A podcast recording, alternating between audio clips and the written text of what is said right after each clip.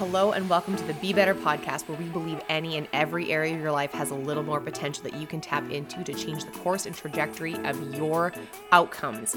My name is Clarissa Parody, and I am your host, and I have worked and trained in the worlds of business strategy, leadership, and performance. And I am the person who believes in and creates success where there appears to be ceilings. And if that sounds like something that's in your world, your reality, and something you want more of, welcome to the show. It is a great day to change change your life. Let's go.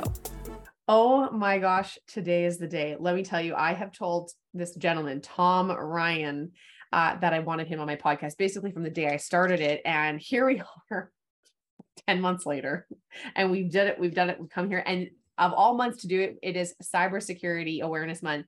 And uh, Tom is a ninja in this world and he actually knows a ton of stuff and he has businesses, he has partnerships, he has done security in many respects. And uh, I cannot wait to have this conversation with you. You've told me some things just as we were talking before we started. There are things you told me that I thought should be headlining news. And so, for those of you who are wondering what's happening behind the scenes in the world of uh, security with you and your information and your identity, you might find out some things that maybe you didn't know about that are happening right now. So, welcome to the show, Tom. I'm so excited to have you on. Thank you, Clarissa. It's been a while. I mean, we talked about this forever, and it's uh, an interesting time you picked. You know, it's Cybersecurity Awareness Month. It's also it's also election season, so it's very busy. Okay, with the worlds of misinformation and fake accounts and hacks going on and all that kind of stuff. So, perfect timing. It is perfect timing. And so just to give a little bit about you, so people, this is when in the world of subject matter, matter experts, Tom is one of them. So Tom, do you want to give us a little bit of a highlight reel of like what what do you know about? All right, so this is interesting. I got into this industry be, before it was even an industry. Okay, so literally, this is the part that makes everybody laugh. They ask, "How'd you get into it?" I said, "Harry Potter." Everyone's like, "What?" so Harry Potter because I was working at Scholastic at the time. Okay, you know the kids publishing company, you know Clifford. I we was all about Scholastic. That was that little red bar on the books. I felt like I had yep. the best books. Yep, I was all about Scholastic as a kid. So we were launching the first Harry Potter website at the time. Okay, yes, I know it was a while ago. And well, some little kid, the little 16 year old kid said, well, let me do, let me hack this thing. And hacking back then was just like site defacement. It's like going out and doing a graffiti piece on a wall. All right. So that's what he did. And I'm like, interesting. We it took me and my friend, you know, maybe about an hour to track down who he was. Um, so after that, we scared him a little bit. And then there was another Chinese American hacker war that nobody knew about. Okay, mind you, this was like mm, 99. Uh, just a couple years ago. It was yesterday. Just a couple of years ago. You know, and I really feel the, like the 90s was last year. oh God, don't start playing 90s music, please. I won't, I won't. Yeah. So and that's where the whole journey began. So from that, you know, I just started getting into different things. You know, I was tried working for the government. This government is not for me. You know, I'm like, these guys, the old saying of slow is smooth, smooth is fast. The government is like a sloth Hmm. Okay. That's how slow they were moving. I'm like, yeah, this ain't for me. And then I got out and I built in a pen test team. Okay. So if you don't know what pen tests are, these are the guys that I know it sounds perverted. Um, penetration test. I don't know who came up with it. Hackers have very perverted minds. So it's basically you get paid to break into a, any company through a hole right? So I guess that's where they came up with it. Um, so you're going in, you're breaking in, and I'm like, wow, this is easy. And you get to doing it all day long. And it's like this whole mindset. And how do you deep can you go? All right. So from that, it's like, all right, found this hole. Let's see how deep we go. Boom. And then you get to these big hacks, and it's like, man, this is like the keys to the kingdom. And there was one place I found a security hole for. It took them three years to fix it. It wasn't the company's fault, it was the software's fault. Wow. All right. And, and, that's kind of where the whole mindset of application security comes in. So, my mindset from there is people are like code. Okay. Okay. They're vulnerable. Walk me through this. Oh, yeah. no, no, We- because we every every aspect of security. So I've worked cyber, I've worked physical, you name it. I've worked the code development. There's three things you have to ask yourself: Am I vulnerable? Mhm. Am I exploitable? And how do I protect myself? All right. People will like code because you know you look at a person and you, you see things. Are they empathetic? You know, are they sympathetic? All these ways are, you know, people, you know, exploit things. And the person who said this best was Harry Houdini. Okay. With the eyes see and the ears hear, the mind believes. This is so true. I mean, think about everything. Like, even like as a child, Santa Claus, your parents, if, I don't know if you told your kids that Santa Claus was real. My parents loved pretending to be Santa Claus and they would make the whole thing happen. But my, I heard what, what I thought to be true. My parents made it look as if it was real. And let me tell you, when I discovered it was a lie, it was a very sad day. It was a very sad day, but it happens in every facet, whether it's, you know, is this healthy for me? Is sugar bad for me? Is that is salt bad for me? It's it's not limited to anything. It's sleight of hand, really. Yep. Well, you were silly to bring it up. I would have been exploiting that forever. It's like, you want me to believe that? Sure. Am I going to believe it? No, but I'll enjoy the gifts. But I mean, come on. I I thought I I well, I mean I had younger sisters, so I got to benefit from that discovery that Santa was not real. But I was like, so there's no reindeer. They don't fly. There's no North Pole. I mean, there's a North Pole, but it's not like how it's not how I envisioned it.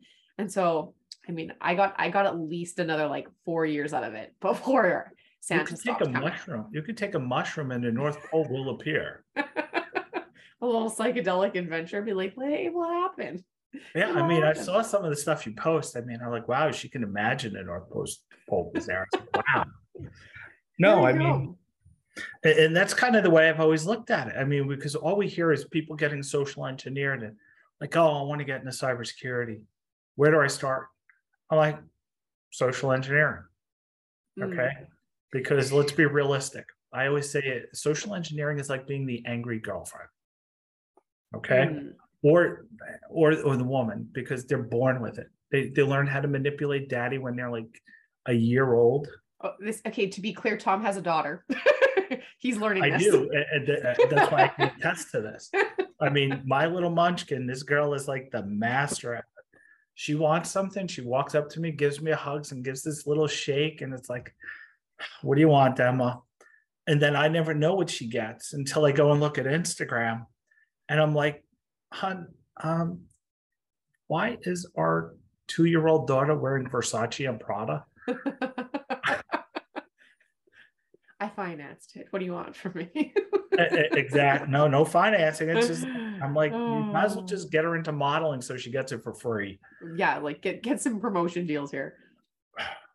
Yeah, and, and that's kind of the way it it always starts off, you know. Yeah. And it's like, where else do I start? You know, and a lot of people don't realize the talents you need to get in this industry are embedded in you. I mean, you, I, I guarantee you, I can turn you into a cybersecurity professional in six months. No way. Yep. So so if you were to start that process, what would be one of the things you would teach me? So first of all, you are su- so you're a super extrovert. Unlike me, I the only reason why I'm able to talk to you is because we've known each other. Me, I trust no one. No one. That's I- I- hey, you know what? I mean, for an extroverted person, I also trust no one. I'm like, I'm, hmm, I will run the room. I'm the social engineer of the situation so that I feel safe. So yes, okay, great. right. So most most of the hackers you will meet are introverts. Some are sort of kind of like omniverts because you know when you get in a room full of people like-minded, you, you'll you'll talk a little bit. But try and social engineering, they were true professionals. I tell them have fun with that one. I'm like, uh, I, uh, when you get those fake text messages, I just have fun with those. And you know, everyone's like, "Why am I getting all of these?" I'm like, "Dude, don't you read the news?" And I realize, oh, the news I read is a lot different than the news they read.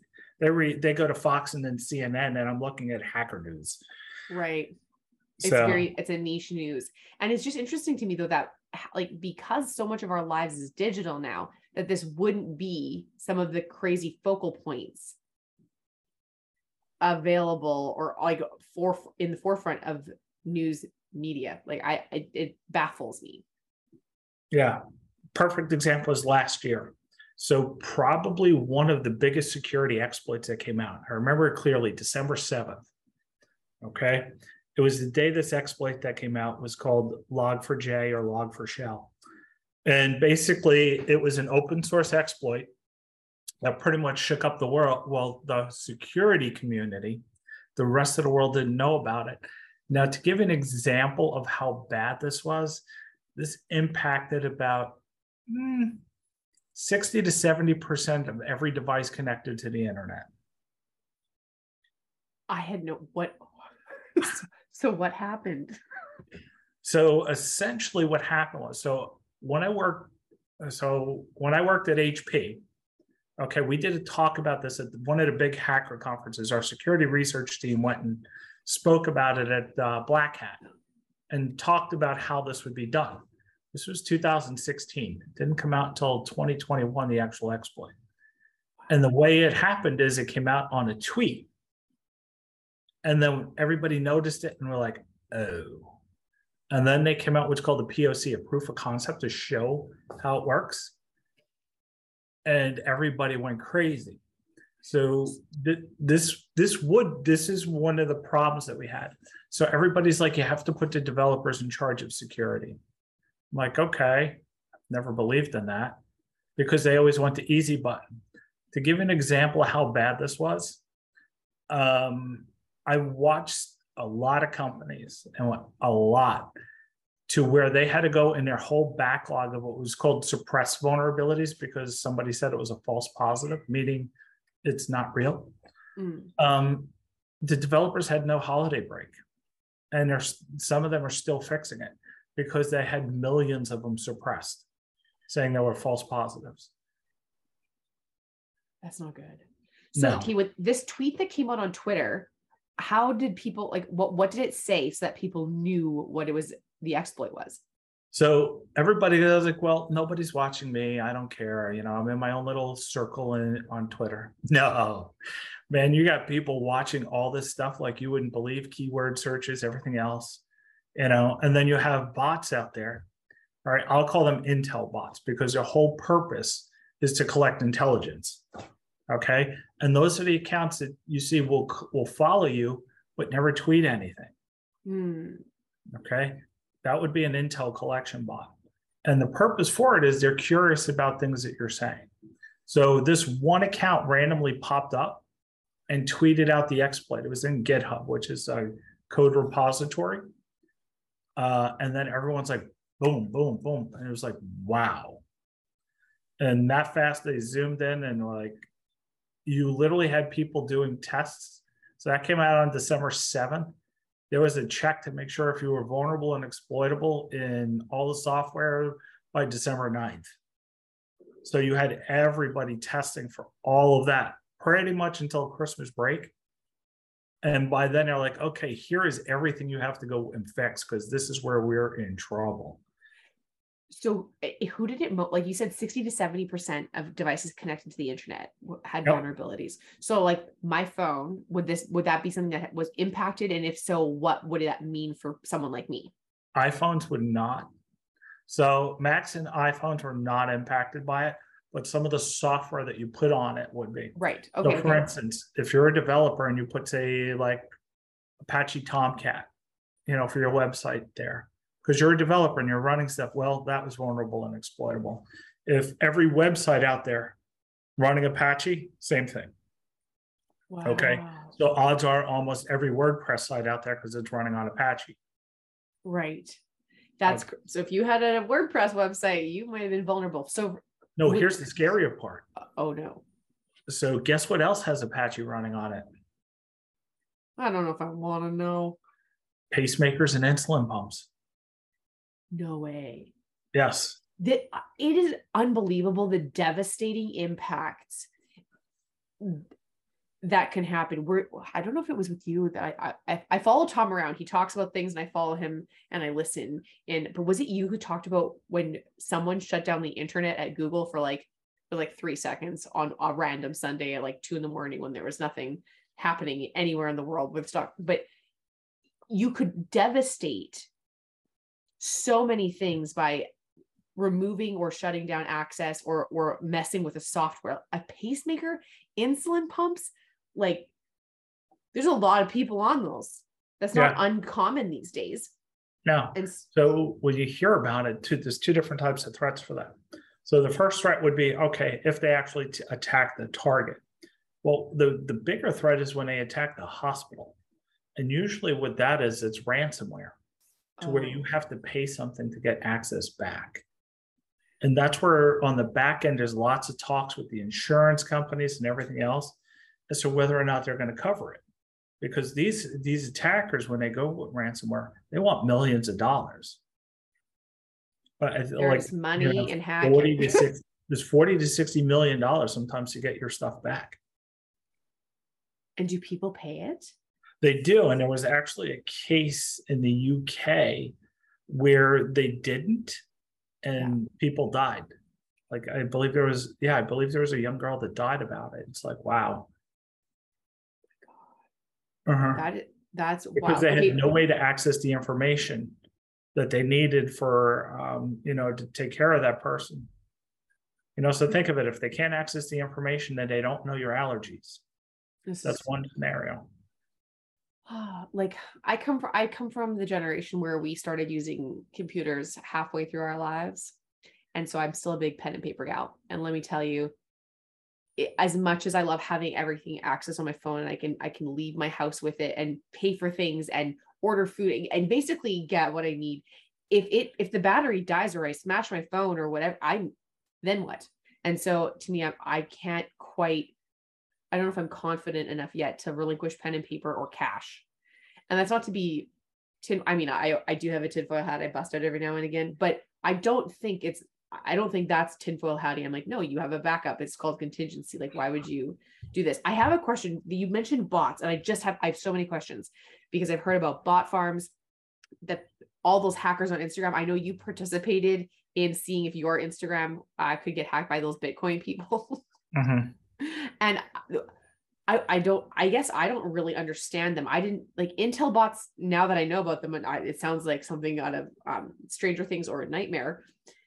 But like what kind of bots what should be we be we be watching out for? Right. So there's tons of different types, okay? Oh, great. So cool. at work, okay, it's technically considered a bot, but when you go to work, they'll use things like everything social okay? Because they want you to promote things that are going on at the office. Okay. Technically, that's considered a bot because it's taking all the information from work and you're using your accounts for influence. Okay.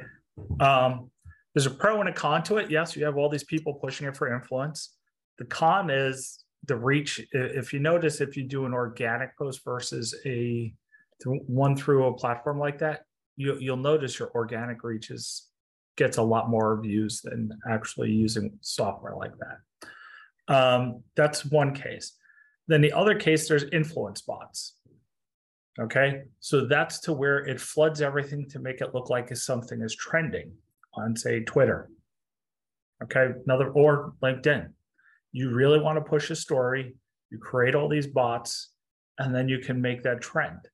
And then guess what? By trending, people think it's a lot more believable. So to me, I think the I started experimenting with this way back when, probably 2011. And it's when the whole Occupy movement started. Remember all those little lovely protesters everywhere? I found them mm-hmm. annoying. Mm-hmm. Um, so I said, all right, you know, I, I looked at it from a couple of different angles. I was approached to it because I looked at it and saw that all these people are gathering in one area. And I saw on Al Shabaab website it's basically a terrorist website that they were promoting these people to go to go gather at these gatherings. I'm like, oh crap, something's going to go wrong. So I went down. In my case, it was over Brookfield, over in New York City, and just to blend in the role, I dressed like a homeless person, you know, so nobody knew who I was. And then I would watch everything that would go on. And then I went to some of the protester meetings. And then I watched these older school, like Woodstock generation protesters, teaching the younger crowd what to do. And then that's when I learned how people started to learn how to control the message, meaning you take out your cell phone, you record it, and then when you publish it, you're only publishing the part of the narrative that you want people to see. All right. So that's controlling the story, controlling the message. So everyone's like, well, I heard this on this news channel or this news channel. I'm like, you know what? Go find the original recording and watch the whole thing because I don't care which way you lean politically. They cut snippets to try and influence you to do certain things. There are sound bites that can make people look like the opposite of what they are and who they what, of who they are and what they stand for. And so. I it one thing I when I was in university, what I really feel like I walked away with was uh I had some really great professors who taught me about critical thinking and I'm looking at original sources. Mm-hmm. I can I can remember the advice they said was never trust the news. Uh, you you can't go because they and I didn't understand at the time because I had no concept of politics. I just I wasn't interested. I did not care. Uh, I was I, I had I had grades to get, don't you know? so I was like, what's the difference between CNN and Fox? I don't know their news and their anchors and they're in suits. Like, I, what do you want from me? Mm-hmm. I'm not watching it. But original source content is so important. And I can remember there were people, and I'll actually use this as an example. There were people that I thought, like, the impression I had of Joe Rogan was so wrong. I thought he was a, a, lent a certain way. I thought he was a Trump supporter. I th- he is not, and I didn't know. And until I actually listened to him talk and, and like see something in its full capacity, not just a 30 second or 10 second soundbite, I was wrong. And there's other people that have been like that with for as well. And I, it's just you you got to look at the full original source. And even then, like whatever, use a different person, use a methodology, use a science paper. You, you can lie with statistics and mm-hmm. you're telling the right statistics but if you frame them in the right way you can support your argument i can yeah. use the same data and present it in two different ways and the crazy thing is is i was taught that in school how could you use this data to say pro this how could you say use the same data and say not anti this and it was shocking and it really gave me a line of sight into you can use data and information if you're taking it yourself and putting it in your own work to say whatever you believe is true. You yeah, that it's open for interpretation. So it really made me mindful of reading other people's information. Yep. And and I and I'm that person who when I read something, I check the citations and I look up the papers because I'm like, I don't know. I'd like to see the original research, please. It's just fascinating to me. And this, so that influence bots, that's part of that whole social engineering you were talking about. Yes. You, before we continue down the bot path, do you want to kind of explain to the listeners what so what you mean by social engineering? All right. So social engineering is basically goes back to Harry Houdini. What the eyes see and the ears hear, the mind believes. Now, the reason why I always use that phrase when you listen to it, okay, it's the premise of marketing, it's the premise of sales, it's also the premise of deception. Okay. Fun times in paradise. right. So the reality of it is there are three different categories. Sales and marketing complement each other. Okay. But the deception piece is where then you get the concept of the snake oil salesman, where, you know, working in sales, you get to realize, well, it's only maybe about 10, 15% of those snake oil salesmen. And that's mm-hmm. usually because they're not good at their job. Okay. But it's at 10 or 15% that ruin it for everybody. Absolutely. I would have told you like that salespeople were disgusting, but that's not. And I look back and I have so many people that do sell sales in my family that I'm like, I don't think they're disgusting, but it's just a couple people who ruin it for everybody. Yep. And that's kind of the the, the reality of it. So the social the social engineering piece, you know, came back and everyone's like, well, what's an example? So there, this part's going to make you laugh. I had one to do and I had failed. I, I remember this one because I had failed on it. Okay. And it's because I didn't take things into context. Okay. Where I was. So it was uh, an engagement at a Bible Institute. So I used the standard techniques, finances, fraud, porn, all that stuff. Well, doing that at a Bible Institute, guess what? They turned everything in They didn't try and put it in their computers or anything else because the purpose was to get it and put it in the computers or take over the computer. They turned everything in. I'm like, wow. I'm like, now if I put this as religious music, it probably would have taken a different role. Okay. Okay, so okay, I, I feel like I am not fully tracking. So you go to a Bible institute, and what ha- what did you do? So usually what you're doing is you're leaving stuff around to see who who's going to take it and put it in their computer. Oh. And then you take over the computer to allow you to dig deeper. So it's like when a USB stick has malware on it and you use it. They're like, oh, it's a free thing that we're giving you as a sales Right. promo. And then yeah, okay. And people turned it in. Yeah, they turned it in as being suspicious. I was like, wow. And I always say, I mean, to really be good at anything, you have to fail. You have to, because your biggest learning lessons are from failing. Uh, Right. Yeah. You want to get better quickly, fail fast, fail forward. Right. And that's how I, and I think I learned that way back in high school on the swim team. It's like, yeah. You're like, how did I freaking lose? I may have cheated a few times. I may have taken like liquid heat and put it on me to make the water glide off of me and move faster. And then you realize don't do that because you get caught. You know, different things like that. How do, how do you get caught with liquid heat on you? Oh, easy. They smell it on you. Oh, okay. I was like, is that, I guess it has a, like a, probably a menthol or like Yeah, it's April. like icy hot. icy. Oh, yeah, you can't, that's aromatic. That is not essential oil. That I will No, tell. because as soon as you hit the water, you're warm, you go faster, you're like, oof. Wow. I didn't Yeah. know you were a swimmer. There are so many cool things you do. I feel like we're jumping around, but I I am I okay. played with that. hockey too. And you played hockey, and then you also like your career is just this guy's insane. I wish you all could know and be best friends with Tom, except Tom is an introvert and does not want that. Yeah. But it's fascinating. So your biggest takeaway from swimming was that fail fast. Oh, but it got better. it got me to the nationals every year. But yeah, right. you know, I, I was I was just into it between swimming, three sports through high high school. Or, you know, were always swimming, hockey, and baseball. Wow. What was your favorite? Hockey. hockey. You could have been in Canada, man. You could have been in Canada. You fit right in. I, I could never be a Gretzky. Sorry, You could, you could never be a Gretzky. no, That's okay. That's okay. No, I feel like I'm because he was actually playing when I played. So Oh, really? Wow. Wow. You look fantastic. How old are you? Don't tell me. I don't need to know. I'm 28.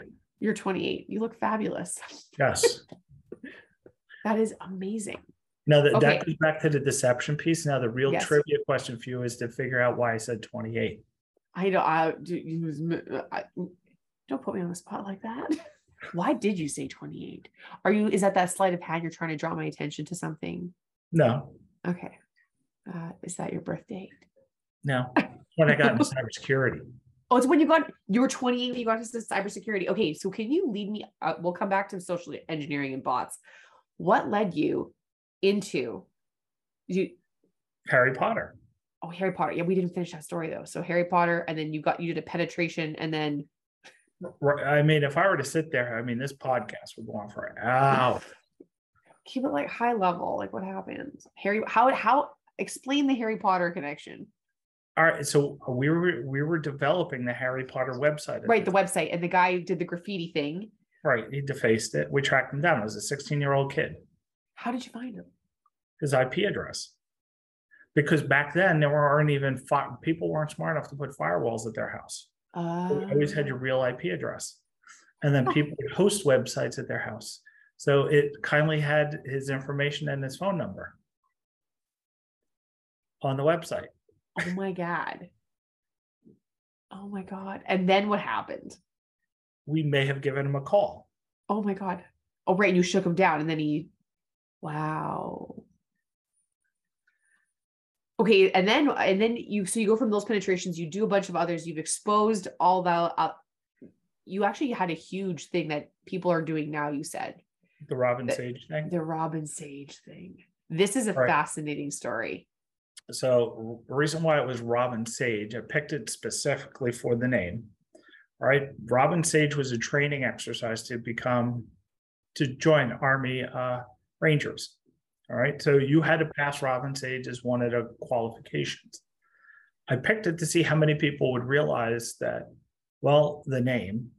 Two, that if you were to do a background check on them, they all come up to be men that are over 60 years old. But I used a picture of a woman that was in her 20s.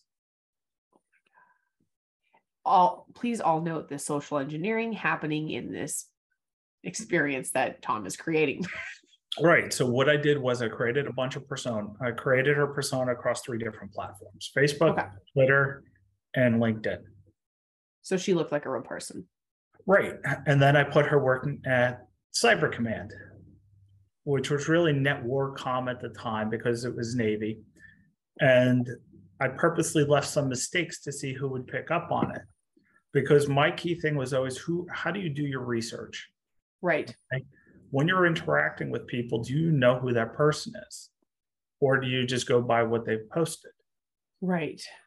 All right. And I I even just went over this in my clubhouse room on Wednesday, you know, because there was a whole big gaff around that. You don't know the people you're talking to. At what point do you decide to do a background check and verify everything? You know, but then there's this lovely thing called OSINT, open source intel. And what that'll allow you to do is do things like Google dorking. So when this person says this, can I find anything? Can I find this? Can I find this? Now go back to the social engineering piece. Yeah. Okay. What you know, if you're not sure about somebody and you meet them in person, what would be the first thing you would ask them for? Am I on a date or am I just meeting their ID? Oh, can I get your business card? Can I get your business cards? Okay, so gentle ID. Right. The gentle Not real ID, gentle ID. right. Because the worst thing you can give somebody, no, there's two worst things you can give to people. The worst thing is your business card. And then the second, the most worst thing you could ever give anybody is your resume. Oh boy. Tom, what are we gonna do? I've already done that. But that's the point. Unless you know how to use that information, that's the key thing. So, okay, so so what can I have a question about that? What makes it the, the two worst things that, that you they can give you? I mean, it's a ton of your identity, I'm guessing. okay, so you need three key things to identify a person. Okay. You've just given them those three name, email, phone number. Yeah. Damn Okay. it. Now, with the email and phone number, you can put it up and see if they've ever been in a breach. Oh. Look it up, and then you can download the breach data from that and get their passwords at that time. Now, if you're not accustomed to constantly changing your passwords, now they may be able to break into your email.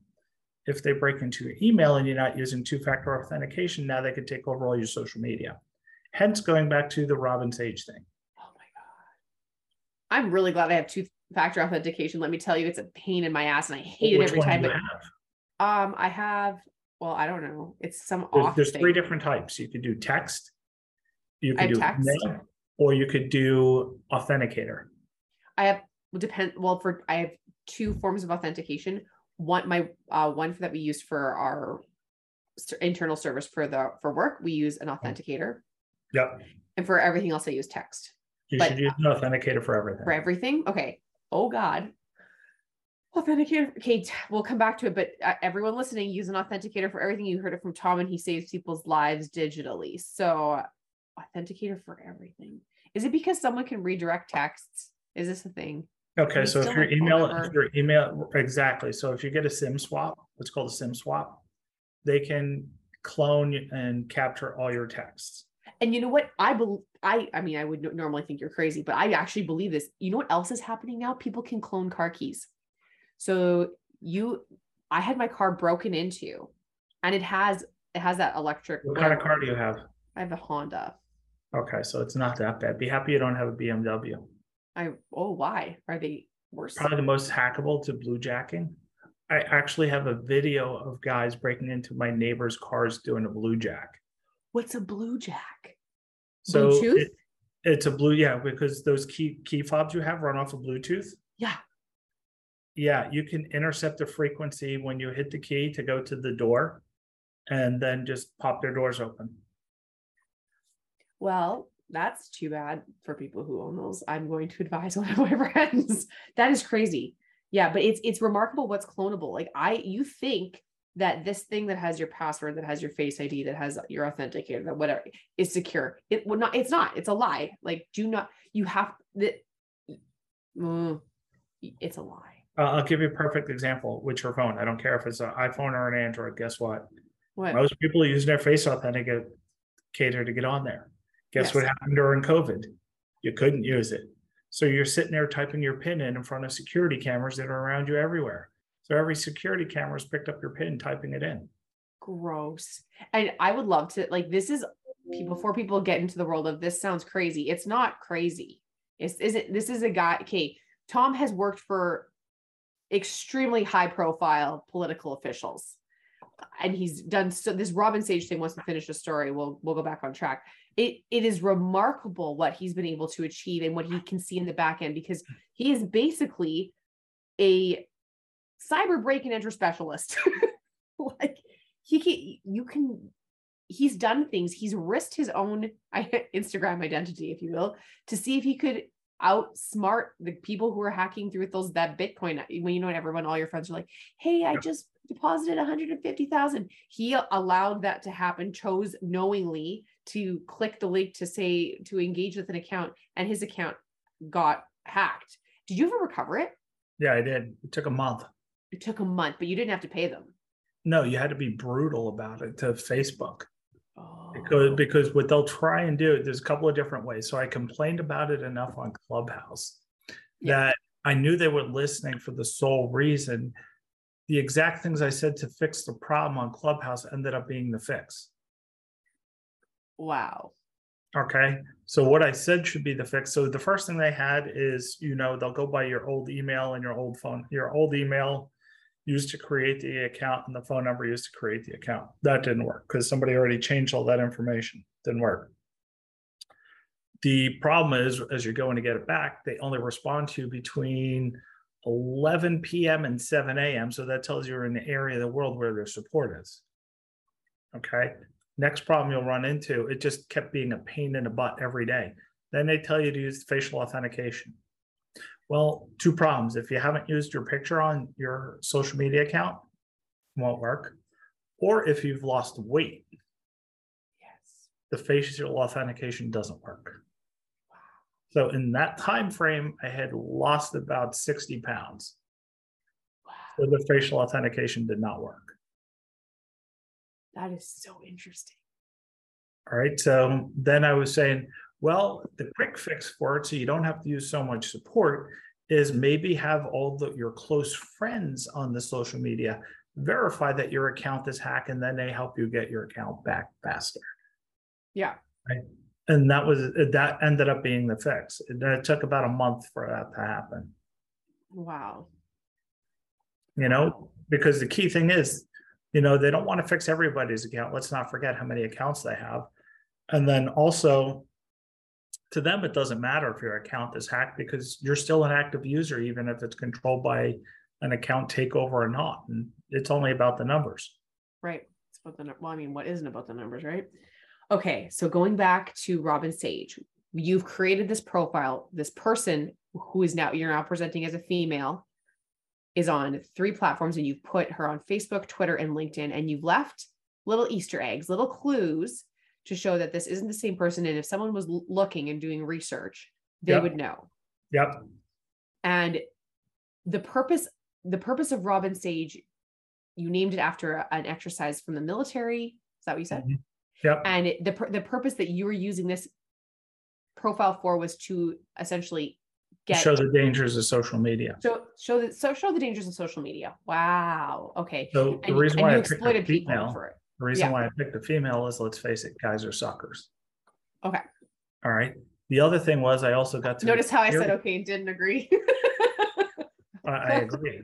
I- I'm I, not- i'm being i'm being gentle No, and then the other thing is that for the whole time I did that, I got to experience the bullshit that women go through. interesting All right. And the worst part is I still have all the screenshots of everything that was messaged back then. So, wow The fake account got job offers and everything else. wow Now, you know that and where I pissed people off is I picked the three most influential people in cybersecurity at the time as people to connect to, and they connected. And everyone's like, "Oh, but whatever." I'm like, the purpose wasn't to make a fool of them. The purpose right. was to actually use their influence. And somebody sees, oh, you're connected to three most people in the industry. You yeah, know, it gives you it gives you social status. It gives you leverage. Right. It gives it you credibility. You and but people weren't thinking that way and and and that's where some of the drama came in like they wouldn't let me talk at black hat ever since i did that I, I submitted talks and everything else and it was like whatever now after that it's like i'm like it, it's kind of funny they do it because it, it's taught in 28 different universities right now in their cybersecurity and their homeland security programs if you were to go to academia.edu, there's over 200 papers written on it, referencing to it.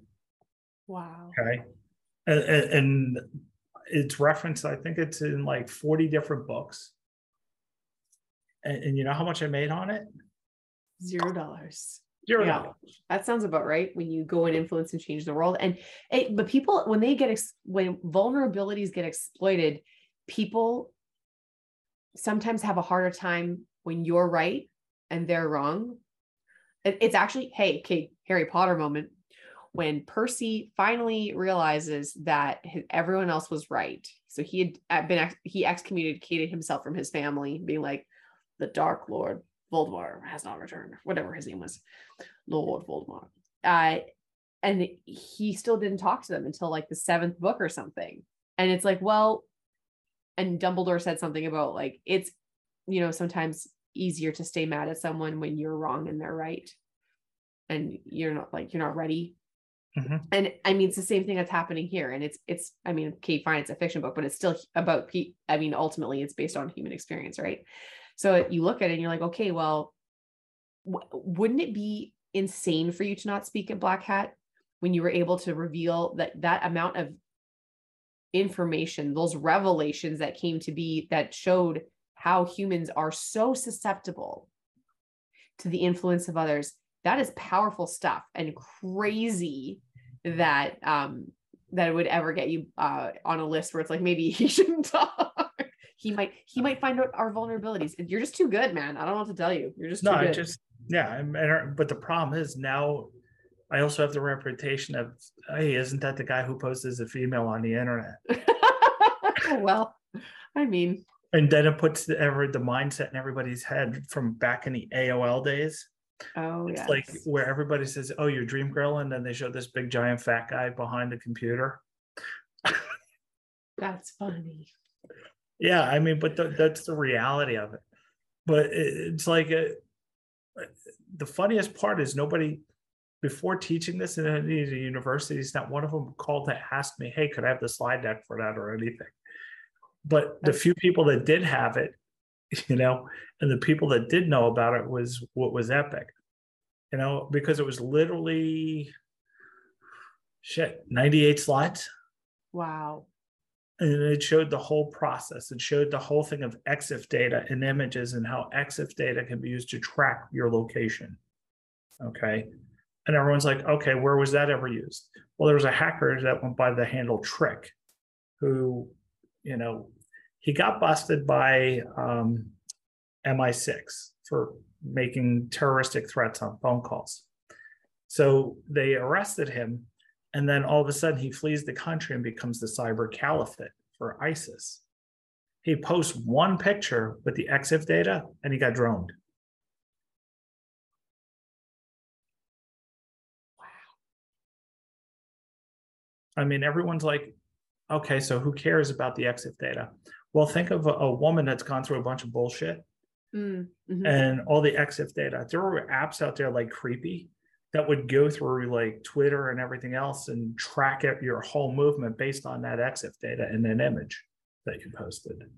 So, how do people find like so for someone like me who's like, this sounds terrifying? how do I manage this? Where is my EXIF data? Like, is it so you said it's on pictures? Is it deletable? Like where where it does is. this even live? Right. So you can have EXIF scrubbers on your phone or your laptop that'll pull all that data out before you post it. The other thing that I always tell people is, you know what? You go on that vacation that you freaking love. Don't Yeah. post pictures from No. there. Wait until you get home. Yes. I, you know, what's funny is I didn't learn that from cybersecurity, but now that I know that, that is so interesting. And it also makes me wonder like when you have a device that you're taking photos on and it's automatically uploading to something like, I don't know, Google Photos or a- Mhm. a cloud storing app for your photos, is there a risk there as well? Yes. Okay. Okay. The risk is you didn't secure it. Right. I mean, I do know plenty of people that lock their accounts well enough to where it won't be shared anywhere else. Right. But if you didn't, if you don't know the steps to securing it, that's where the problem comes in. Right. know, And how many like, people actually know? I'll give you a perfect example. Say you were a plastic surgeon to the Hollywood stars. Right. You had all of this stuff stored, and the hackers knew that. Do you think you are not a target? You're definitely a target. Right, but they don't think like that. Doctors look at, hey, I'm the best plastic surgeon in the world. Right. Okay. I'm a small business. Why would anybody hack me? But, but they forget the most important thing who are you related to? Okay. Yeah. Who do you work with? You can have this nice little boutique shop, you know, and you could have three high profile customers that come in there all the time. They're not going for your business, they're going for any information you have on them, you know? Wow. You have to look at it that way. I mean, I've dealt with cases where it was actually the competitor that tacked into them. Shut up. No, it was a hostile takeover going on, and the competitor was hacking in. And I thought they were going to be smart and hack in from a different country. But, you know, logs tell everything, you know, and it was easy to try. It literally took me a while to figure out who it was. And I'm like, oh, this is who it is. This is how they did it. And the reason why you're able to find out is because there was an exploit somewhere else that allowed you to verify all that information.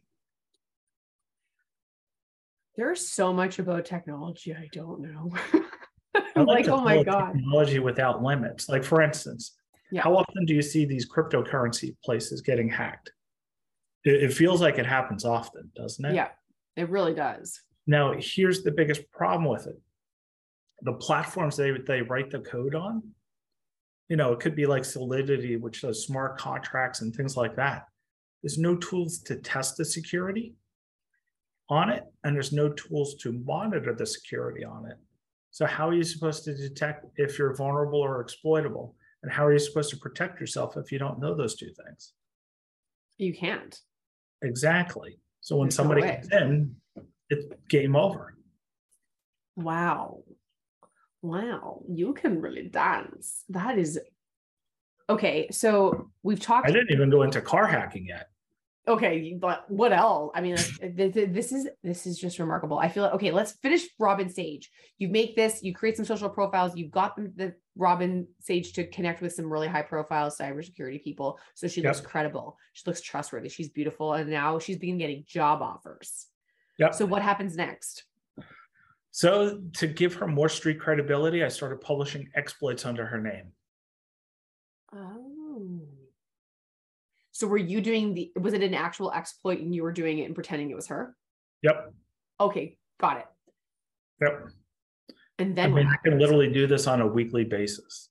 wow I mean, there's a whole black market for selling these uh, exploits, which most people don't realize. You know, like how, like for instance, the next zero day exploit. Everyone's like, well, when would it come out? It's usually by the holidays. The reason why is because that's when people have their guard down. Well, guess what's coming up in a month? right? The beginning of Right. six weeks of distraction. Uh huh. Wow.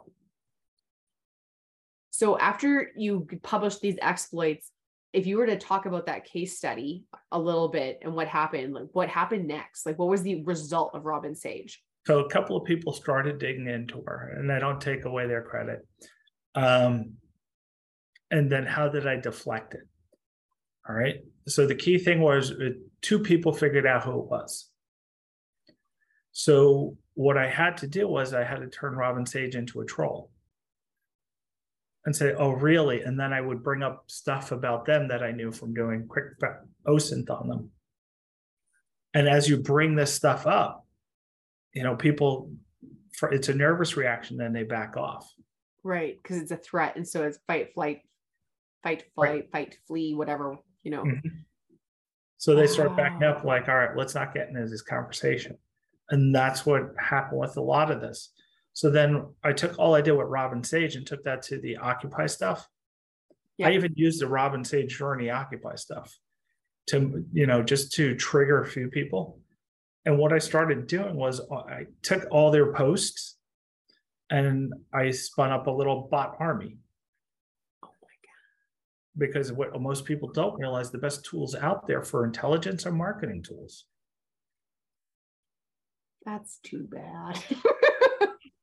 That's too bad. Okay, so that kind of brings us back into the world of bots. So you spun up an army of bots, and were these designed to be influencing bots, like bots that influence other people? It was, and it was meant to be a blocker bot. What's a blocker bot?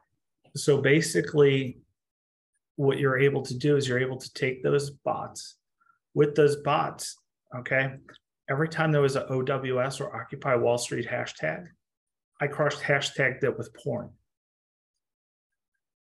Now, do you know why I did that? No, I don't, but I feel like it's going to be very interesting. I feel like it would link, based on what we've talked about before, it would link those two things together and it would flood their feeds with things that are related. Would that be because it does the system? So what it would what it would do is then if you're going to look at it from work, you're not going to be able to see it because your work proxy would block porn. If you were to look at it from school, you could not see it because that work proxy would block porn. So it's essentially meant to control the message that you cannot see. Wow. And so this literally could be done with anything. This could be I when you mentioned election season, I'm like, this could skew what people like you what you get to see and consume. You think your newsfeed is yours. Right. But it's not. Right. Back then it took about to make something trend on Twitter back then, uh, it took about between 200 and 400 tweets to make a trend. Now it takes about about 4,000. Wow. So if you were to create up, and now the worst part is nowadays, it's designed where you can spin them up so fast. You know, everyone's going to think you have this massive farm of stuff. You could pretty one person with enough devices or not technology's changed so much. You could spin all these up in different Docker containers and literally do it from right here, right in front of me, where I have about eight different computers. Wow. And so what would be the motivation for set like if someone has eight computers in front of them or they're able to have their own little essentially a bot farm, like a mini one, a tiny one. Mm-hmm. Um, what would be the motivation for it? So bunch of different things. So great you bring that up. So say you are my competitor. Okay. Okay. And I wanted, I don't like you. So oh. I'm going to use that bot farm to interact with all your tweets that are part of your marketing campaign. And that's going to burn up your marketing budget. Oh yeah, because your cost per click, if you have a one thousand dollar budget, a ten thousand dollar budget, click, a cost yeah. response, cost for, for, whatever, and there'll be no conversions. It'll just right. be Right. Wow. And so for groups like Twitter and I mean Instagram, I notice a lot of bots as well. Like there, there's just oh, Instagram is blown up out of control ever since I they have, had this cross tagging stuff.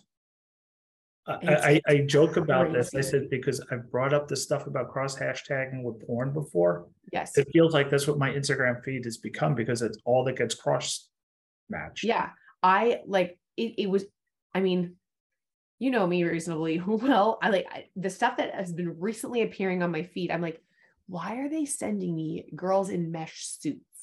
Like there is nothing about what I follow. But when I look at the hashtags, because I, was trying to figure out what it is, I'm also nervous to keep it on my screen because I'm like, well, it does it consider me engaging with it that I'm interested in this. But I'm like, I got to figure out how this isn't gonna happen because I don't I don't care to see it. It's not for me. I don't want it. And a lot of it, like it'll even have business hashtags on it. Or mm-hmm. like, I'm like, that is fascinating. Or they'll have co- like collaborations with accounts that were originally, um, I'll use the word clean, like like safe for work, essentially accounts. and they're no longer that way. I'm like, how do you how do you do this? Why or why? It was just very interesting. Yeah, I don't- half the I accounts like I it. literally watch are from the photographers in the area and the great pictures that they take. Yeah. But this is one, there's like two of them I watch all the time because they have like the best photography pictures of everything in New York City, from the Statue of Liberty up to the edge. You know, and it's like, wow. And then you're getting all this other BS. It's like, dude, I don't want to see this. No. I'm like, especially, oh, great. I'm going to look at this while I'm on a work call. And it's like, where'd this come from? Yeah. No. No thanks. No thank you. That is so interesting. So with the blowing up of bots, I guess one of my questions is how many bots are there? Like I mean, it feels like there's It's more bots than people. count. Yeah. Because here's the biggest problem. Nobody has sat down and said, okay, what is a bot? Oh, Because there's so many definitions to it. Like the first one I actually saw built, this, I think it was going back, it was probably about 2008. Canadian friend of mine, Seth Hardy. He he was so sick of Twitter, he literally had a tweet every time he flushed the toilet. oh my god. So it, wow. Yeah, I mean, it, he, he took like a Raspberry Pi and hooked it up, and every time he flushed the toilet, it would tweet because that's what he thought of Twitter at the time. That's funny. And it, did it tweet something specific or did it, It would tweet different things. It was Okay. like, Wow. So how like that is so there's no real way to know if you're engaging with someone real. You can use bots to influence, bots to block. You can take AI. Nowadays, the joke is you can take AI and have conversations with it. You can. I have seen this. What with United Airlines and Well, yeah, but like if you look at so for example, I think there's an app um it's designed to essentially act as a therapist. It's all over the interwebs. I believe I don't I don't want to say names, but I- I'll tell you later. And basically it asks you questions, it checks in on you and you respond. And people like, I feel so heard. I feel like this it really understands me. I'm like, you're as you have a, a now created an emotional attachment to essentially a question generating app that validates your feelings. And this reminds me, is it the movie Her? Is that what it is? Where they, where the guy falls in love with his robot AI voice.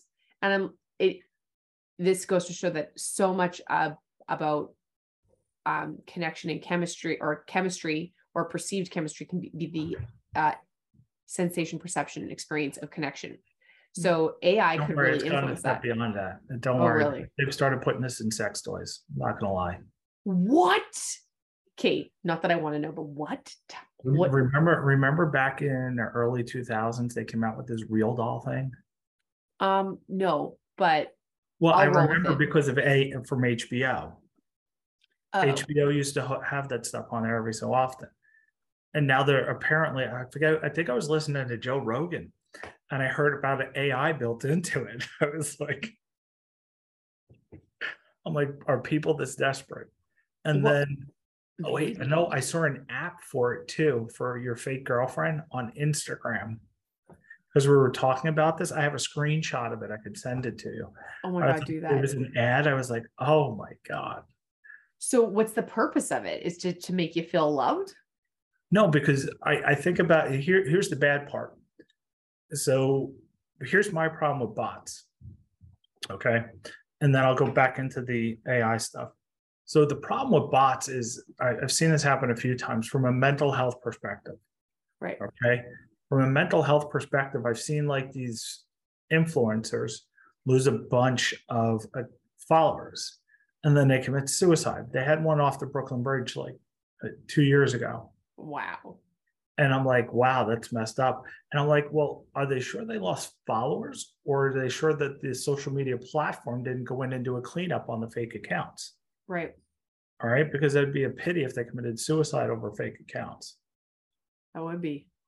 You know, that that's one case. Now, the other thing is the AI side of the house.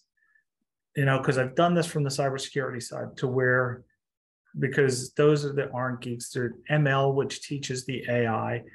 You can pollute the ML, machine learning, to have the AI make bad decisions. Wow. All right. So what if you did the same thing to one of these fake girlfriend bots? Because they have to be trained. So if you Right. corrupt the training module, then you've corrupted the whole thing. So theoretically, what do these if it was if it was a well-trained girlfriend bot, what what would the well-trained girl, girlfriend bot do? And then if we were to corrupt her, what what would be like just as a more tangible example for, for people like me who I'm like, what do you mean a girlfriend bot? Like, I, I don't know. Truthfully, I can't even I can't even imagine right. the possibilities of what you can do. I mean, it's almost like when I saw that ad on Instagram, I'm like, should I play with this? And then My um, answer is yes, because I have questions. and then my wife will go, Well, why are you getting this fake AI bot? this fake AI girlfriend.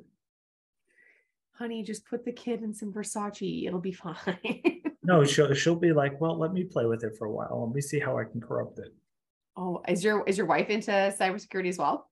No, No. Okay. No, I it- purposely did that. That would be the worst thing ever. I mean, smart. I like balance. I like diversity. Okay. So, wow. I don't even know how to. I I don't know how to compute that, but um, sh- that is Don't get ideas of an AI boyfriend. no. I don't want one. I I'm happily I'm happily single. I uh I do like myself right now, but it makes me wonder when you have AI bots like those or an AI girlfriend or an AI boyfriend and or the the therapy through an, a bot.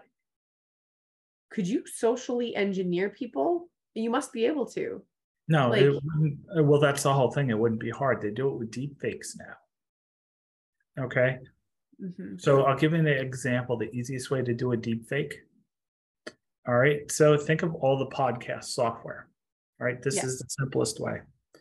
And if you were to go in and you go, so as an example, Descript, and you go in and modify what people say.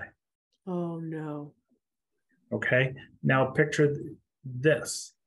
Okay. Now people use voice for two factor authentication. So imagine us, all of them, all our captured voices on Clubhouse, hmm Twitter spaces, podcasts, hmm interviews, taking that same thing and making us say anything to bypass a voice authentication on an app. Wow. This is the phase that we're at, and we've already dealt with it in the cybersecurity space to the I've- point where they've done deep fakes on video calls. I my first experience with the deep fake, not personal. I was watching a TED talk, let's be honest. Um, but it was my first experience of seeing something. The guy presented Barack Obama, four faces of Barack, and he's like, tell me which one was Barack.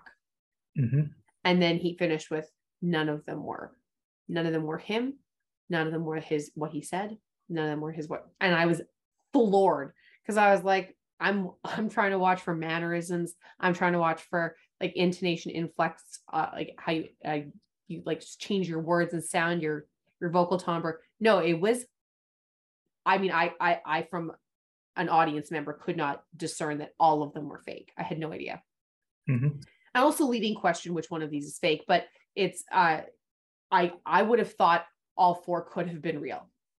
That was my biggest takeaway. And so that that that is interesting. There's actually this technology where I recently saw an advertisement for it. It, it might be Adobe, it might be Google. I can't quite recall, but it says record anywhere and get studio quality sound. And this one girl goes through it and she samples a bunch of different things and she was able to i would say show that it's not actually making studio quality sound. It is replicating your voice in an entirely new recording. Mhm. and i would that is that there that's the level of like that's scary. There I, I was people could make you say whatever you wanted and Yep. so yeah okay voice authentication but at what point can be like clarissa said this in a meeting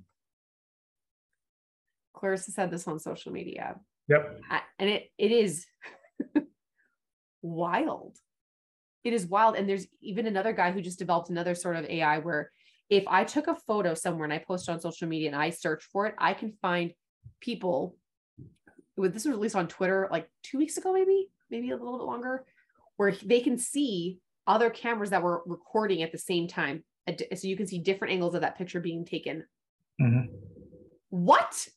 Okay, for what reason was that invented? That's insane. No one needs that. I'd love to see that one because what I've started to see, you and I were talking about this beforehand. All these deep fake accounts that were created on LinkedIn Yes. on that security article. And the Yeah. purpose, those, those were a whole different purpose. They were clone accounts. And it was basically to change the premise of all the data collection devices. So we all know all those main sites are out there getting web scraped. The problem is it's polluting databases that are perceived to be real. All right. So think of sales software like Sales Navigator and or ZoomInfo, stuff that's used in sales to get the information on people. Well, now it's polluted with all this new data from all these fake accounts. Now, the other problem with that, and I started playing with this long time ago to see how people are collecting it. If you were to look at my LinkedIn profile, it's totally controlled as to what it says. Not everything on it is real. And I tell people that I'm like, don't go by my LinkedIn profile. If this is real, I'll send you a real resume because this things purposely left out, things purposely obfuscated. Like Right. it has me with a, uh, you know, a master's degree and an undergrad. I never went to college. I've taught myself everything. Right. Okay. Red flags right there. I've also controlled the timeline as to where it's at so you can't guess my age. Wow. It's the amount of information. So 28. 28, that's it. Yep. 28, 28. That's it. That's all. And for those of yeah, for those who missed the uh, non-recorded part of this podcast, we were what Tom was referring to is that there's been people, high profile people, have their profiles duplicated on platforms where we don't know necessarily who's who. It could really look, it could really look like someone you know or the person you think it is, and it's not. It's not. It's a fake. Right. What the problem is, they'll say they're the head of this part of an organization and have an email that looks like that and Yes. a phone number. So Wow. if they have to call, all right, this is where the real problem is for organizations. If they have to call for cash transfers, it will go to the fake person to approve it. All right. And that's one of the bigger problems. What a time to be alive. Okay, cash transfers. This is a great question. This actually leads into some, one of the articles we were talking about uh, before the podcast. If I was to send you $50, how would you accept? What would be the best way for me to send you money? What would you trust? What would I trust? Cash emailed? Is that the safest thing to do right now? cash or or the other one where it's actually tied to banks and there's credit to it would Yeah. probably be PayPal because we've seen Venmo and Zelle where if money's transferred through them, they won't pay it. There, there's no because they're just a middleware. And Yeah. They're a you know, conduit. Yeah, and and they're not responsible for it. We started seeing all these big banks that would not pay for it, and people that are getting burnt out from that. Right. And so for listeners, Zelle and Venmo are cash transfer apps essentially. Uh, it's really popular young among younger humans, young young people, uh, and So us 28 year olds. that's us 28 year olds Venmo me for dinner. Uh, and it, it's not a secure platform because if they get hacked, they aren't responsible for the money, which is what you were saying. What was that Zelle situation about? Right. So essentially, it was going through all the different uh, banks that are not paying it out, you know, because of that specific reason. The security problem wasn't with the bank, it wasn't with their software. Zelle is a middleware that's not FDIC insured. Oh, Bank is FDIC insured, but you chose to use that middleware, which the bank just you put in your account information into that middleware. So the I wonder, responsible. what has people choose middleware like Zelle or Venmo over using a, an e-transfer from a bank? Like, what would have Takes people choose them? takes too long takes too long and then the cost of the transfer hence Cost why they, they they've kind of done the same with paypal because they don't want to pay those transfer fees Um, I uh, I don't know what I have for a banking situation, but I don't get charged for e-transfers, and that's awesome. like, That's incredible. And I'm grateful because I had no idea that I that wouldn't even wouldn't have even occurred to me as an obstacle. But because fees are a barrier for people, like if you're younger and five bucks feels like a lot of money or three bucks feels like a lot of money, like I'm transferring you 20 bucks. I don't transfer you, I don't be 23. Of well, cut the service fees, all of a sudden you look like a the type of service I would like to use, which is mm-hmm. very fascinating. Very now the problem the problem is you know what what normally happens is they can transfer you say five hundred dollars. Okay. And say I made a mistake. So when they transfer it back, they get your banking info, and then they can drain your account. Wow. Uh, th- those are the things that people don't think about, and it just being this geek. Here's the biggest problem about being in this industry. Mm-hmm. I tell people don't get in cybersecurity unless you plan on a life of endless learning because this stuff changes so fast. I, yeah, that is crazy. Mm-hmm. I mean, you you have to be curious and willing to learn because it it moves fast. It moves so fast. The hacks change all the time. I mean, even the AI stuff. The, the U.S. just came out with an AI. For, they, they'll call it an AI Bill of Rights that they're starting that they're starting to initiate what we should do on, you know, what we can do with AI. To me, it scares me that government's getting involved with it.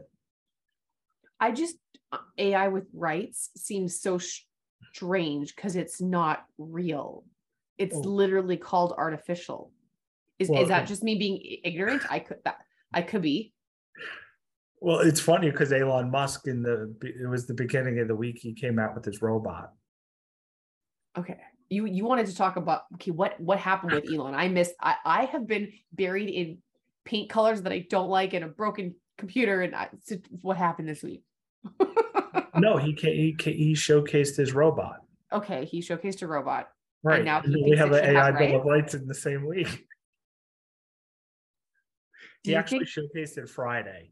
Okay. Then, then, the AI Bill of Rights thing came out yesterday, and it became and does, a topic of conversation. So does Elon believe? I don't. know. you may not know this. Oh no, he, he believe, he's he's he, he's he, weirdly enough he, he, he always talks about where AI is going to go, and it scares him. Same right. thing with robots. You know, advantage of it, he has to take advantage of it. If he's doing self-driving cars, it right. Tons of data to learn. So do you think Elon would be pro Bill of Rights for AI? I think he would be. See, he's an interesting guy. I always look at him. I'm like, man, that whole PayPal mafia got crew. They're all freaking. They they all blow my mind. You know, you got Thiel, you got Musk, you know, and the rest of them. And it's like, but those are the two that come up all the time. And then when you start to see where they've gone and the direction that they've gone, I mean, you turn around, all right, look at Thiel.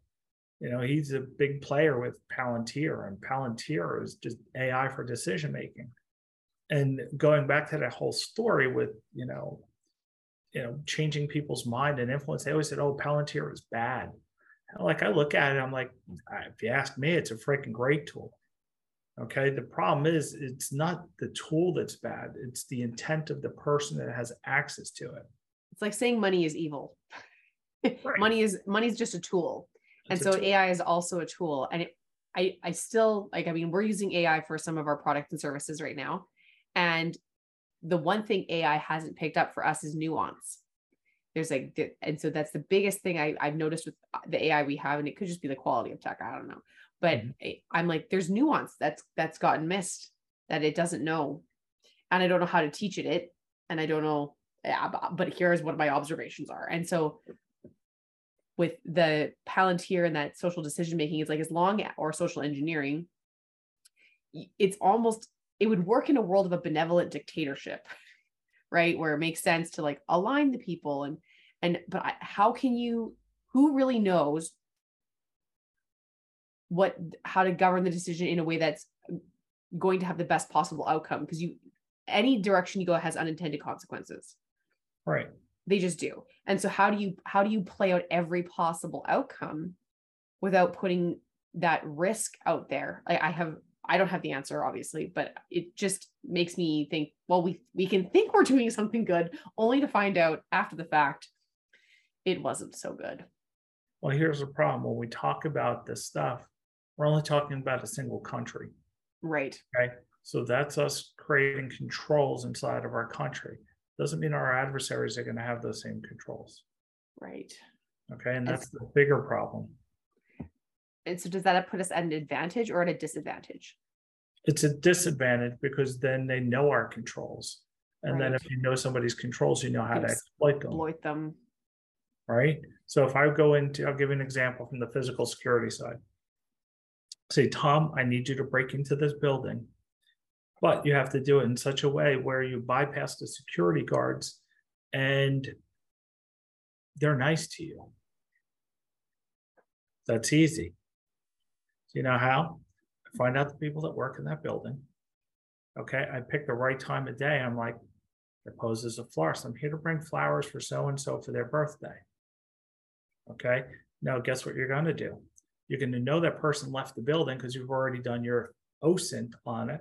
We'll see them walk out. We'll spoof call the guard from her desk. And then, you know, you're nice to them. Or you go to play the long game and you build a rapport with the guards. Wow. Okay. The way you build a rapport is, you know, you talk, you come in, you talk to them. Occasionally, you'll bring them like food or drinks. That's influencing them they already know who you are. Once they Mm. know who you are, they give you access. Or if they you come in all the time, say what they say a T-Mobile shirt, they'll automatically assume you work with T-Mobile. Okay. Maybe they know the people in the building use T-Mobile. All right, so then they let you in. Wow. It's building trust and influence. Evil. But that's the way this stuff works. Right. Uh, you know, this stuff has been going on way before tech. Right. It's the whole trade craft for spies in the way they've always operated. It's not like, oh, the internet came out and this is happening. I'm like, no, the internet's a tool. Yeah. The internet came out and just amplified what was already so. Right. Like cheating was happening before the internet. People were sending messages to each other before the internet. Mhm. People were finding out how to sneak into buildings, finding out how to I, get I didn't send you that one. Oh, I got to send you that one. Oh, Oh this my guy goodness. created 40,000 fake accounts on Tinder and created and started targeting all these women in New York City. I think there's a there's a I haven't watched it. There's something on Netflix, I think, called The Tinder Swindler. And yeah, there was that, but this guy, this guy did it using AI. AI. He started using lines from like, you know, all famous, well-known actors, ladies, man, stuff like that, like James Bond and all of Oh those. wow, that's smart. I'm gonna send that. I'll send that to you after this. That's It was a um, TikTok video, so that's what made me laugh even more. I it is I mean, my general rule of thumb that I don't love sharing because people think I trust them. But the truth is I don't really trust a lot. I don't trust a lot. And I I this you got to ask questions. You got to you got to be prepared to look under the hood and you also have to prepare to like look at what you're seeing and ask yourself, is it really true? Is it really true? Is it because you just there's so much room for uh, things to not be true. And in the world of trust and influence, we actually talked Rob before this as well. We, you know, given that we chatted for 10 minutes before the podcast started, we covered a lot of ground. Uh, we talked about how there's stuff in cybersecurity news that's big deals. Like, was it last week the TD breach? Yeah. Is that where you? Yeah. So, what is what is happening? What's going on? Like, how So- come the yeah. That, it's a whole different game. So it wasn't the TD Bank got hacked. It was more of an insider threat that got access to customer data. But they were quick and vigilant enough that they had caught him. Wow. All right. And this is the type of stuff that happened. And it's also happened before. I mean, the bigger one was Capital One when it was all over the news. It was an actual insider threat that had access. Wow. Okay, we always forget that. Well, who is the person that has access? You know, were we just too lackadaisical, or did something trigger that person? What? you know, and that's the whole the whole problem because everybody figures technology is going to solve the problem. Well, but then if you buy all this technology and you put cheap labor behind it, it goes back to the old saying, you know, skilled labor isn't cheap, cheap labor isn't skilled. Okay. I have literally seen in my past to where um, so we'll, we'll I can't go into details, but it was an AI model and it was done by a third party company that was managing it. And they assumed everything was called a false positive. Now they would kept marking these things as real false positives, but they were true positives. So what happened is the AI model just started to say, okay, this is no good automatically. And these real attacks that were coming in, it would never pick up on after a while. Okay, and that's some of the problems. Now, when we, I talked about the AI Bill of Rights, I would prefer it being more of a guideline. And then when, in the US, they have all these different pillars based on homeland security. I would prefer it if they broke it down into AI can be used this way and this way in each of these areas because we still need it, you know. And I think one of the benefits, like I'll go back to Palantir, one of the bigger benefits I saw that you know Alex Karp did, he literally gave Palantir to all the hospitals during COVID to start collecting all that data and doing that research. Right. We freaking tame this. Okay. You were just complaining about it before how bad it is. Well, here it is doing good. What do you think we saw in the middle of last year? IBM just, IBM and Watson just, they weren't going to use it for healthcare anymore. But the week before that, nobody paid attention to the news of IBM partnering with Palantir for that. Whoa. I mean, and that's kind of the, what works best for the decisions that need to be made. Right. Okay. And that, that's always the tough part. Who builds out the best models? Who helps make those best decisions? You know, everybody gets scared of the camera stuff. I'm like, man, I could show you how to bypass these cameras all the time. Like your biggest problem is you aren't situationally aware to know when you're being watched. Okay. Yeah. Uh, you walk around the neighborhood, how many ring cameras do you see? It's they're everywhere. okay. There's two problems there. Okay. One, you're talking in front of that camera, it's picking up on your conversations. You don't know that. Okay. Right. So are you more afraid of the government or are you more afraid of Amazon keeping all your data? Because now they have all your conversations when you're walking by. Sure explains a lot of my ads. I mean, how many times have you talked on your phone? Okay. I mm-hmm. laugh at people like, I don't understand this. You know, I'm talking about something and all of a sudden the ads are coming up. I'm like, well, what do you have on your phone? You have Messenger or WhatsApp? They're like, well, why does that matter? I was like, it's all tied into freaking Facebook. Mm-hmm. Okay. And the if for it to operate, it has to have voice enabled. So it's always listening. And you clicked on you accept the terms of service. You just mm-hmm. didn't read them. Yep. You didn't know you agreed to this. And I mean, it terms of service are just such a painful thing to read too. Like it's uh, it's it's insane. And it's microscopic font on your phone and you just need to get a hold of your aunt let you know or what or you just want to talk to your friends. And it's just we that desire for convenience and connection we prioritize over understanding the what do, what risk does convenience pose to us. Yep. And it will always be that way. Oh yeah. I mean i look at well oh, i in Alberta, we uh, a few years ago we started centralizing identification, and it was after I had gone through some pretty intense stuff involving police, where it was like, don't keep any of your ID together. Keep like they gave me things to keep me safe in my home and keep me safe from what I needed to be kept safe from. Mm-hmm. Change where you uh, are like always keep your keys in the same spot. So if you ever need to escape, this is what you need to do, but you can't, it shouldn't be right at your front door because that's easy to grab if someone breaks and enters, blah, blah, blah. And so I'm going through all these things and they basically told me to scatter my stuff strategically, know exactly where it is, but don't keep everything in the same place. So the second we came out in Alberta with centralized identification, I just went, what? This is the this is the opposite of what I was told to do to keep myself safe. So now I'm putting everything in one spot. And so it, it felt, and I mean, I can't really speak to it because what do I know? But it, based on what I had learned from that experience, it just seemed so available for risk, available for um, not good things. So, what is? Do you have any insights onto centralized identification and what you think about it? Right. So we're, we're starting to see a lot of that in the US. So we, they came out with called the Real ID Act. Okay. Okay. So it's basically you validating who you are for you to have real ID on your ID so you can travel anywhere you need to without having your passport or anything else. Okay. I'm like, it sounds super convenient, but guess what? It's not because now you've just validated everything anyway.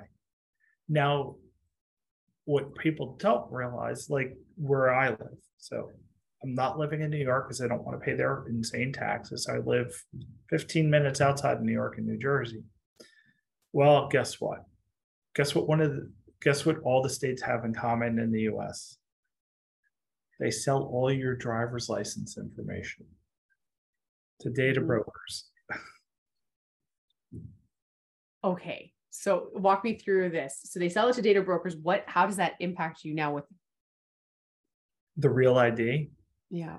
Well, it, it makes you wonder because I'm like, wow, you have all these illegal people coming in, but they'll give them IDs. They just can't technically get a real ID. So whose identification are they using? Right. And Right. it's done quite often, you know, or or who's the crooked person behind the counter to do that? There's always crooked people that are sitting there making fake stuff. Right. Or are they replicating it? See, the problem I have is I probably have the most generic name on the planet.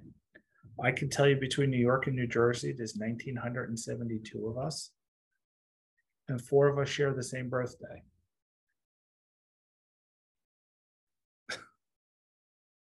Wow. 1972 and four share the same birthday. Have you ever met them? That would be very interesting. One of them. One of them. Yep. That was the weirdest thing ever. But yeah, Wow. What was that like? I mean, you said weird, but like, how did you, for how did you meet this person? Did you just be like, yo, we're the same person? no, at a certain point in my life, they were my next door neighbor. You have got to be kidding me. Nope. Same name, same birthday, and a neighbor. Yep. What are the statistics? That is a glitch in the matrix. what? Yep. That is crazy. But we weren't living here. We were living in a different state at the time. But still. Right. And I had lived in one part of New York, and he lived a much different part of New York. Wow. What a small, like bizarrely small Yep. world. Well, apparently Tom Ryan's like the same neighborhood. Well, the bad part was at one time it, it jammed me up a little bit at the airports because it was also somebody with the same name in the IRA in Ireland. So that did not work out well too in the air, airports. No, I don't imagine. And you know, Ryan is a very Irish last name, so that's too bad. That's too bad. Okay, I want to talk a little bit about your business so that people can find you. You are a valuable tool and resources for businesses, for entrepreneurs, for people who wanting to understand and maybe lock themselves up in the world of cybersecurity, get a little safer. So you you have asymmetric response, asymmetric hyphen response.com. Mhm. And tell me a little bit about what that business does and what how people can find you and use you. So as you can see, the site hasn't launched yet. Oh, yes. There's a Well, reason for that. why is that? Easiest way to find me is on LinkedIn, and it will probably be launching soon. Excellent. Well, it looks great. The robot with the keyboard is very intense. Um, yeah, so Tom Ryan is findable. Uh, he is connected to me on LinkedIn. So if you need to verify his identity, I'm only friends, I think, with one Tom Ryan on LinkedIn. Uh, And yeah, and you're, I just, what a wealth of knowledge. You've managed to trick people into believing you were a female and they offered you jobs. And I think you Do I got look some like a sexy female? uh, you you're rocking it Am I? i think so i think so. And it's just it goes to show that if you are curious and have a little and you're willing to ask some more questions and dig in a little deeper you can find holes in virtually everything. Yep. and everything. And again tom mentioned he's not he doesn't have an undergrad doesn't have a master's degree. This is self-taught. So that illusion that you need to go to school is just an illusion. You can choose to if you want to but tom has made a name for himself And okay, fine, he doesn't talk a black hat, but whatever.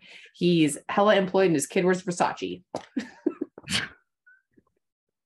so he's doing okay, guys. He's doing okay. Oh, she's Um, a great dancer. She is too. Oh, really? How old is she now? 22 months. 22 months. Oh god, she's getting so big. Oh, That's- she's- She's tall. Oh, She's mm, 28 pounds and can easily lift a 20 pound kettlebell. oh my god. That's my kind of girl. That's my kind of Brutal. girl. That's Don't watch out, world. Around her. She That is twice in the face last night. I was like, oh, oh my good. goodness. I tried to put her to bed. That didn't happen. No, no, you know, sometimes um children are worthy opponents, is what I like to call them. You are a worthy opponent. Great way to lose weight. It's a great way to lose weight. Is that what happened? Is that you had a kid and you just ran after and all of a sudden fell off? No, I just here's the biggest problem with cyber. All right. And I always tell people, and I think one guy that does it best is this guy, Dave Kennedy, with this company, TrustedSec. It's this whole big movement now for, you know, hacker health hmm. because we're sitting here behind a computer for so long, we don't get away. No. And what are we doing to improve our health? Because there's, and sadly enough, there's a lot of a lot of guys in the industry dropping in their 50s. And it's because, all right, are you sedentary all the time? Are you go out and doing stuff? Are you, you know, what are you doing to improve your health? And I kind of got on that kick. Yeah. And I think the bigger, the, the thing that made me realize that was when I got COVID. Right. Oh, When that thing beat my butt. And I was like, it kind of prevented you from working out. So it deterred me for like a year. And then Right. when I get back into it, it's like, boom. So I got a per I said, you know what? If you're going, you go all in, you get a health coach, you do this, you do this, you know, and then you start learning, you know, and once you get into that, your mind just clears up a lot. yeah. Right? And it's like, all right, boom, I can do this. I started time boxing stuff. I started, all right, this time, this time, this time. You picked Friday night. I'm like, what kind of girl is this? She's picking me on a Friday night. I'm like, I I told you I'm leading a, a crazy life right now. I don't know what's I know at. you're like you're you're like every other female I know right now. It's like you're I mean, it's like I'm you're you know fire. you're on fire and you have to go out and prove yourself. And you're Well, crushing it. That's a key thing. Minus that paint job I did. My God. I'm I'm working through renos and it's okay. We all make I'm- but we learn from mistakes. It's true. And you know what? I will say I I was going through it and old Clarissa would have um I know the order you're supposed to paint. And there's there's certain things that weren't doable. And so I accepted that as a risk. I was like, that's that's supposed to the prize, the prize and and the this is a situation. So when I was doing what I should have done first today and I made an error, I was like, well, there's so many things I don't like about this, but now I know. now I know this. And it makes it that much easier. And like you, there are so many things my parents have told me in the past that until I experienced them, I didn't understand the why. And even if you tell a kid why or a person why, sometimes that memory isn't as locked in and as loaded.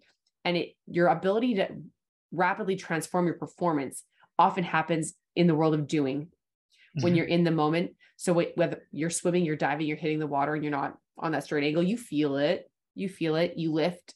I I, I decided to give CrossFit a whirl.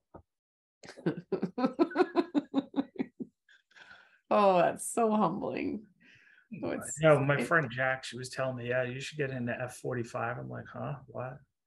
Yeah. And then you look at Dave Kennedy, it's like he goes from the Chugger cybersecurity guy to Yeah. Lou Ferrigno.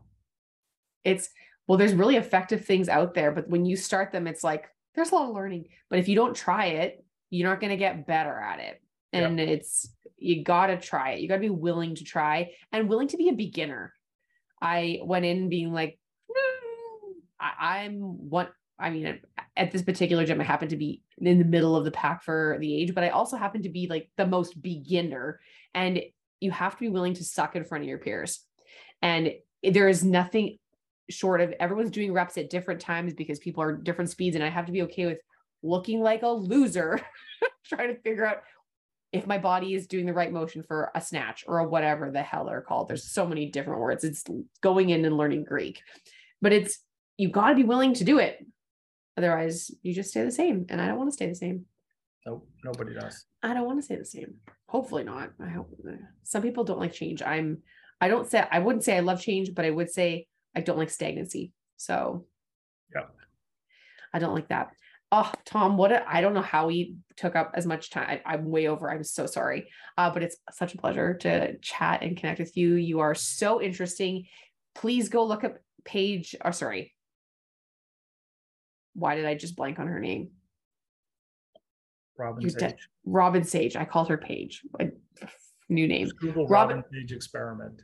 Robin Sage experiment. I found it on a bunch of platforms. There's a bunch of things to talk about it. Tom was the reason that exists and it's still being used today. And it's important to look at the things like, do you trust what you're seeing on the internet?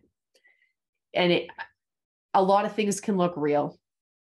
And so learn about social engineering, learn about how to protect yourself online. It, there is a head of cyber defense or a head of defense that's focused on cyber warfare, which I didn't even know was a thing in the states, but there is. And so mm-hmm. consider that if you if if America is willing to invest in a head of defense or whatever the title is for cyber warfare or cyber security, that should tell us that we should know more about it. And the truth is, a lot of us don't. I'm definitely one of those people who does not know enough about it. So thank you so much for coming on. Any final thoughts you'd like to share before we part ways? No, I mean, we should stay in touch more often. This was awesome. Every time we talk, it's such a hoot. We've done this a couple times, and I'm like, oh, we need to talk more. yeah, we we yeah, but let's be realistic. Life takes over. Yeah. My munchkin takes over. She's yeah. probably I hear her downstairs. You know, and she, likes to wake me up in the morning. Yeah. She'll click on the light and go, da, da, da. Aww. That means she wants me to feed her. And then yeah. feeding her, she goes running in the mom. She's like, bye. You've served your purpose. Thank you, sir. You served your purpose. Excellent. Well, thank you again. And if you're looking for Tom, it's Tom Ryan. And on LinkedIn, he'll also be connected with Asymmetric Response. So you'll know that's the right guy. And he's connected to me. And again, thank you so much for popping on. And I look forward to talking to you soon. Yep. Awesome. Thank you. Have a great one. You too. If this podcast has landed with you, served you, provided value, please let us know. Give us a like, subscribe, share it with a friend that you know it will make a difference for. We are here to be a contribution and a service to others. We cannot wait to see you next time. Thanks again for tuning in. Take care.